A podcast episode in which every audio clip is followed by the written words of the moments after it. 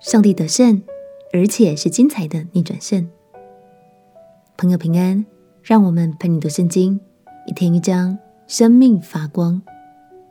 今天来读以斯帖记第8章。在哈曼的计谋被揭穿了以后，末底改便受到波斯王的重用，他也负责管理哈曼所遗留下来的产业。不过以斯帖和末底改心里真正担忧的事情还没有完全解决。之前屠杀犹太人的命令已经传遍了各城各乡，犹太人依然处在极大的危险中。今天就让我们一起来看看末底改和以斯帖会如何化解这场危机呢？一起来读以斯帖记第8章。以斯帖记第8章。当日亚哈随鲁王把犹大人仇敌哈曼的家产赐给王后以斯帖，末底改也来到王面前，因为以斯帖已经告诉王末底改是他的亲属。王摘下自己的戒指，就是从哈曼追回的，给了末底改。以斯帖派末底改管理哈曼的家产。以斯帖又俯伏在王脚前，流泪哀告，求他除掉亚甲族哈曼害犹大人的恶谋。王向以斯帖伸出金杖，以斯帖就起来站在王前，说：亚甲族哈米大他的儿子哈曼设谋传旨，要杀灭在王各省的犹大人。现今王若愿意，我若在王眼前蒙恩，王若以为美，若喜悦我，请王令下旨意，废除哈曼所传的那旨意。我何忍见我本族的人受害，何忍见我同宗的人被灭呢？亚哈随鲁王对王后以斯帖和犹大人末底改说：因哈曼要下手害犹大人，我已将他的家产赐给以斯帖，人也将哈曼挂在木架上。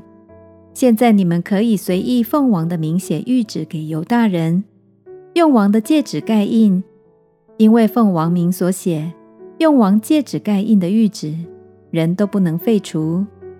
3月，就是西湾月23日，将王的书记召来，按着末底改所吩咐的，用各省的文字、各族的方言，并犹大人的文字方言写谕旨，传给那从印度直到古时127省的犹大人和总督省长首领。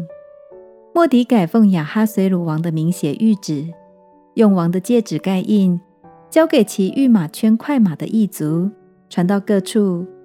谕旨中，王准各省各城的犹大人在一日之间，12月，就是亚达月13日，聚集保护性命，剪除杀戮灭绝那要攻击犹大人的一切仇敌和他们的妻子儿女，夺取他们的财为掠物。抄录这谕旨，颁行各省，宣告各族，使犹大人预备等候那日，在仇敌身上报仇。于是骑快马的异族被王命催促，急忙起行，谕旨也传遍书珊城。末底改穿着蓝色白色的朝服，头戴大金冠冕，又穿紫色细麻布的外袍，从王面前出来。书珊城的人民都欢呼快乐，犹大人有光荣，欢喜快乐而得尊贵。王的谕旨所到的各省各城，犹大人都欢喜快乐，设摆筵宴，以那日为吉日。那国的人民有许多因惧怕犹大人，就入了犹大籍。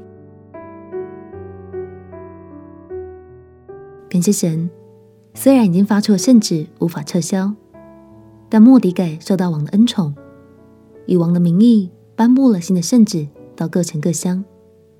犹太人依法可以在那一天起来抵挡一切的攻击，保护自己和家人。这不只大大降低了犹太人的危险，甚至让许多外族人公开支持犹太人，和他们站在同一阵线。而末底改也因此深受百姓的爱戴和信任。今天想祝福所有朋友，愿慈爱的神保护你，兴起环境来帮助你，愿他赐福给你，就像赐福给末底改一样，在神在人的面前都蒙恩宠。我们一起来祷告。亲爱的耶稣，求你与我同在，战胜所有困难，也求你赐福于我，使我在你的面前蒙恩宠。祷告奉耶稣基督的圣名祈求，阿们。不论你在哪里，上帝都和你在一起，他要保护你直到永远。陪你读圣经，我们明天见。耶稣爱你，我也爱你。